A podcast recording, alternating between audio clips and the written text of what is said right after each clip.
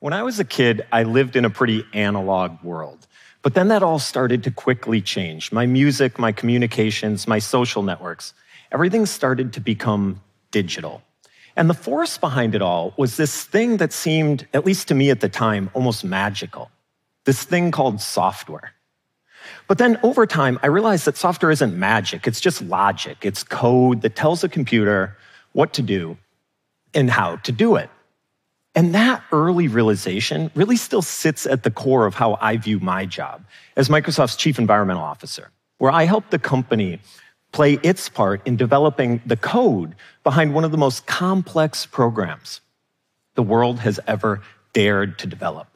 A program that takes as input all of the carbon associated with all of the economic activity on the planet and returns as output the value zero zero additional carbon accumulating in the atmosphere by the year 2050. Now, Microsoft's contribution to this is both simple and ambitious.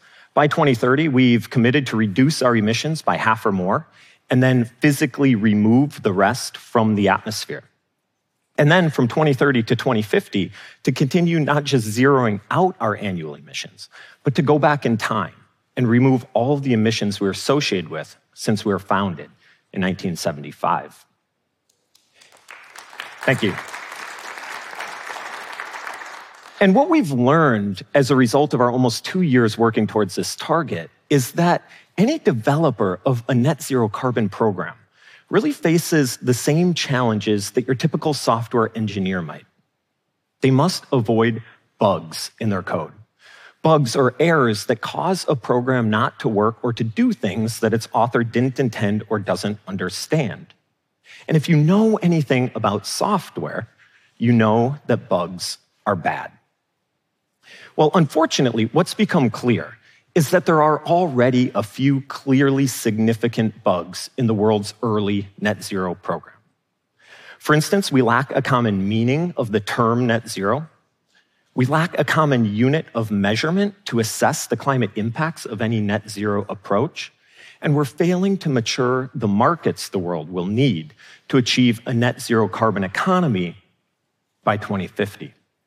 And so, what I want to do is just detail, go into a few details, I guess, on each of these bugs, and then talk really quickly about how I think we might be able to fix them. And first up is the meaning of net zero. Now, the global definition of net zero is pretty simple. All of the carbon that humans put into the atmosphere, humans must take out. That sounds super simple. As we all know, it's turning out to be extremely difficult to do. But that's especially so if you have not ensured alignment between individual, organizational, and global definitions of net zero. And I want to talk just really quickly about what I mean by that. And to use an example to do so, let's pretend that you want to go on vacation. A vacation that's going to require transportation, food, and lodging, all activities that will emit, let's say, three tons of carbon into the atmosphere. But you want your trip to be net zero. Well, today you really have three options.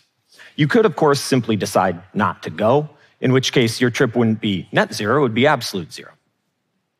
Or you could decide to continue on with your trip, but in this case, pay somebody on your behalf to not emit three tons of carbon that they otherwise would have. Now, in accounting parlance, this is what's called an avoided emissions offset. But it comes with a catch. Because while you may now be able to claim your emissions to be net zero and thus your trip to be net zero as a result of canceling out your emissions with those of someone else, you're relying on an approach that we know simply can't scale to a global net zero outcome. And, and the reason that that is true is simply because carbon will still be emitted, although less, but not removed. In the third option, it's similar to the second. You're going to continue to go on your trip, but in this case, you're going to pay somebody to physically remove three tons of carbon from the atmosphere on your behalf. And this type of payment, called a carbon removal offset, could theoretically scale from individual to organizational to global net zero outcomes. But in order to do so, is going to have to have significant technological advances and breakthroughs to achieve the scale necessary. But the point here is really simple. It's that in today's terminology, zero is not always zero. It depends on your definition. And that is a problem. And it's a problem that brings us to the second bug in our net zero program problems with measurement, and specifically problems with the way that we do or don't measure the climate impacts of different carbon offsets. Because not all offsets are created equal. The additionality of a project, the certainty with which you know that that carbon will be avoided or removed, the duration of time over which your investment will remain valid, those and a whole host of other factors, they all influence the climate impacts of your investments.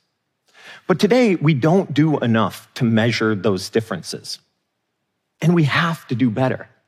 Because if we can't appropriately measure the climate impacts that those differences represent, then we'll never be able to appropriately assign the correct monetary value to any particular offset. And if we can't get the valuation right from both a climate and a financial perspective, then we're not going to mature the markets that we need. And the reason for this is actually pretty simple because it turns out to be relatively cheap to pay somebody to stop doing something. And so avoided emissions offsets can often be purchased for less than $10 per ton of carbon avoided. Carbon removal offsets, on the other hand, often span prices from the high tens to hundreds to low thousands of dollars per ton of carbon removed, particularly for advanced technology solutions like direct air capture, which literally suck carbon out of the atmosphere and store it permanently deep under the Earth's surface. But if each of these types of offsets counted the same for your carbon accounting, which would you choose? Well, most organizations will choose the cheapest option. And that might make sense for them from a financial perspective, but it causes significant market dysfunction because it starves early emerging and scalable solutions that we know we will need in the future. It starves them of desperately needed early capital, and it ultimately slows or stunts their growth. And at Microsoft, we've experienced this because for nearly a decade, we were a significant purchaser of avoided emissions offsets before switching our strategy to only purchasing carbon removal. And in fact, just last year, we purchased 1.3 million metric tons of carbon removal. And as a result of that purchase, what we learned is that Microsoft's demand alone represents a significant fraction of all of the carbon removal available on the world's markets today. And so when you take this all together, what you quickly realize is that the world's early net zero program simply won't compute. It's predicated on a poorly defined program structure where carbon is still emitted, but not removed, and where markets don't mature. Now, that all sounds pretty depressing, and I would say that I wouldn't be doing my job if I didn't think that these problems could be fixed, if I didn't think that these bugs in the software couldn't be bashed.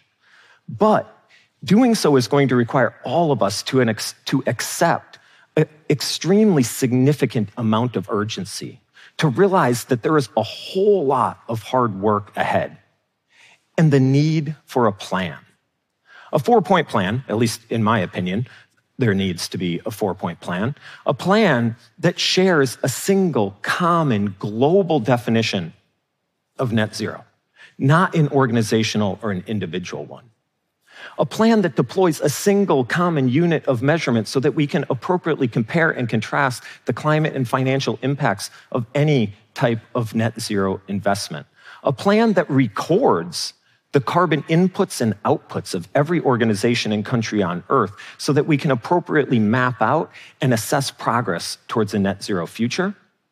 And a plan that uses market maturation at such a scale that develops markets to the scale that the world needs for every individual and organization so that they can rely on these markets, not just a few individuals and a few organizations. And so we now find ourselves collectively coding this program update against the clock. And the urgency could not be greater.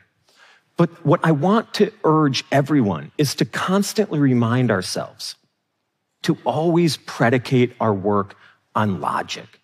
Because if we can do that, then we can be confident in our ability to pull off the most seemingly magical feat of all a recoding of our current course on climate change and a promise for a more sustainable future to generations to come. Thank you.